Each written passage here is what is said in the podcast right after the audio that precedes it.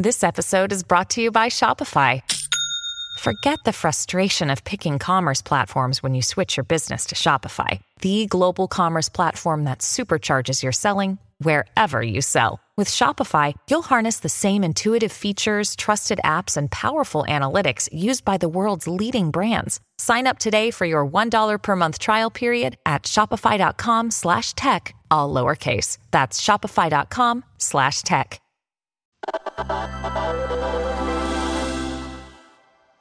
It's Recode Daily.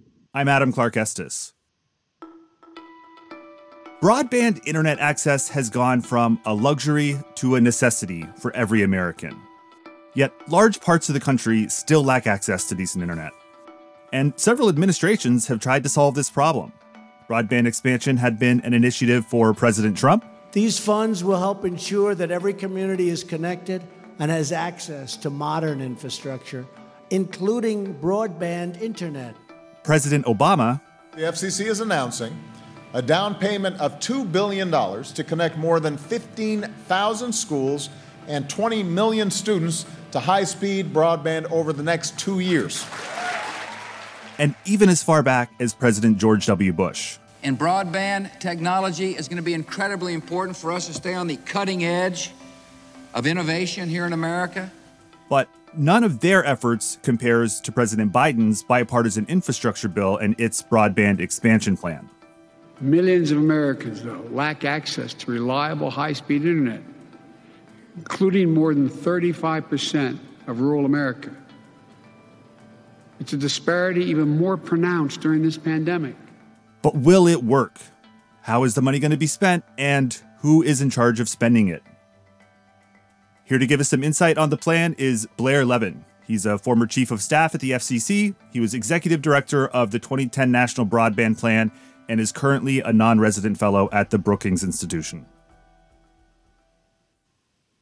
So I think it's fairly common knowledge that broadband access in the United States is not great. Just how many households are still in need of broadband at this point? I think when you ask that question, you're really asking two different questions. One is the question of how many homes do not have access to any network capable of what we think of as broadband. And I've seen estimates between, roughly speaking, 7 and 20 million homes. Then the second question is how many homes have access to a network but have chosen not to adopt it, with the largest reason being they can't afford it. Those estimates vary very widely, but my guess is it's probably an additional 20 to 40 million homes. And that phrase you used, what we think of broadband, what is the official definition in terms of speed? Well, the official definition currently is 25 megabits down and 3 megabits up. I think most people recognize that's not sufficient. There is a very robust debate about whether we ought to be funding anything other than fiber. It's pretty clear based on the use cases coming out of COVID that you don't necessarily need that. But why, the question then would be, why would you fund a lesser experience when you know that down the road you're going to have to upgrade it? So the definition of broadband is going to keep shifting. When I did the National Broadband Plan back in 2010, the average speed was four megabits down, one megabit up. The FCC then adopted that as the standard for broadband, and it kept increasing it while the Democrats were in charge. It hasn't been increased in the last four or five years. In what ways does the lack of high speed internet inhibit those who don't have access to it? Well, we could spend the rest of the conversation uh, talking about that, but I'll I'll make three fundamental points. Number one, if you have a kid going to school, they can't do their homework.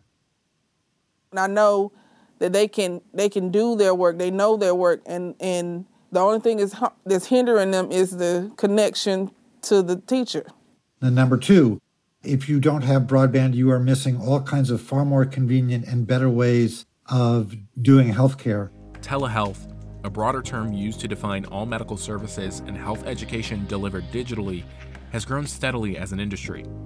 America's healthcare system has skipped the test run and jumped to using telemedicine as a primary means of care during the coronavirus pandemic.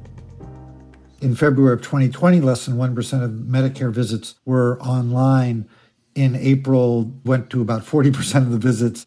It wasn't because of a change of technology. There were some rule changes that were necessary But the big point was it was a lot safer to do certain kinds of medical check ins with your doctor, particularly for senior citizens. One of the most dangerous places in the world is a hospital. And then third, in terms of workforce development, you can't really search for a job, apply for a job, interview for a job unless you have broadband today. ZipRecruiter helped with my job search, doing the heavy lifting for me so I can apply with a click.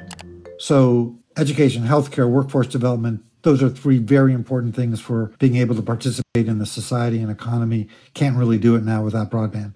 And can you tell me a little bit more about where there's the most need for expanded broadband?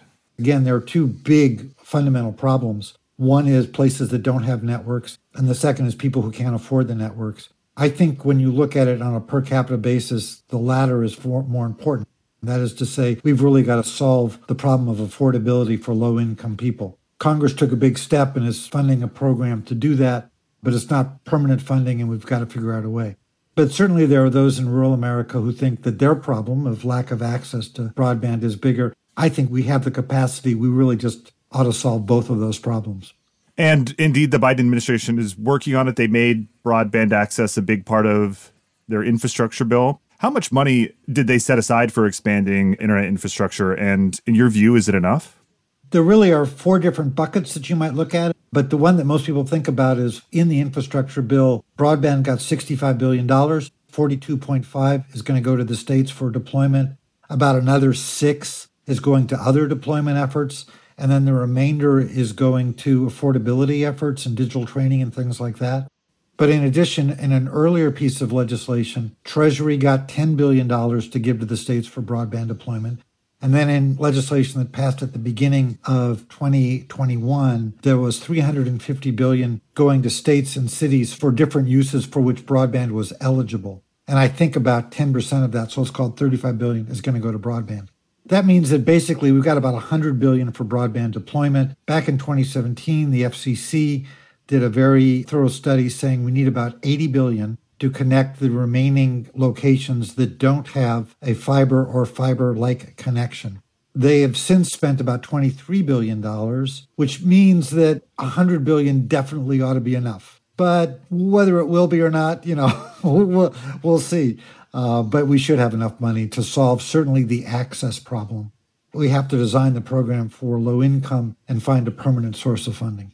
Right, because it sounds like where a lot of that money is going is actually building out the network in places where there wasn't broadband access before. But what is the government doing to help people actually afford broadband once the infrastructure is in place? Well, the biggest thing is uh, during an earlier COVID bill, there was something called the emergency broadband benefit that gave $50 a month to keep people online. We really wanted to keep people connected. There were obviously good reasons for that. Then in the infrastructure bill, Congress said 15 probably is a little bit more than we need, so 30 bucks a month this is the what's called the Affordability Connectivity Program. The FCC is administering it. It should last about three to five years, but Congress is also requiring the FCC to come up with a new framework for universal service. And I should note that the cost of operating networks in rural America on a per capita basis is also higher.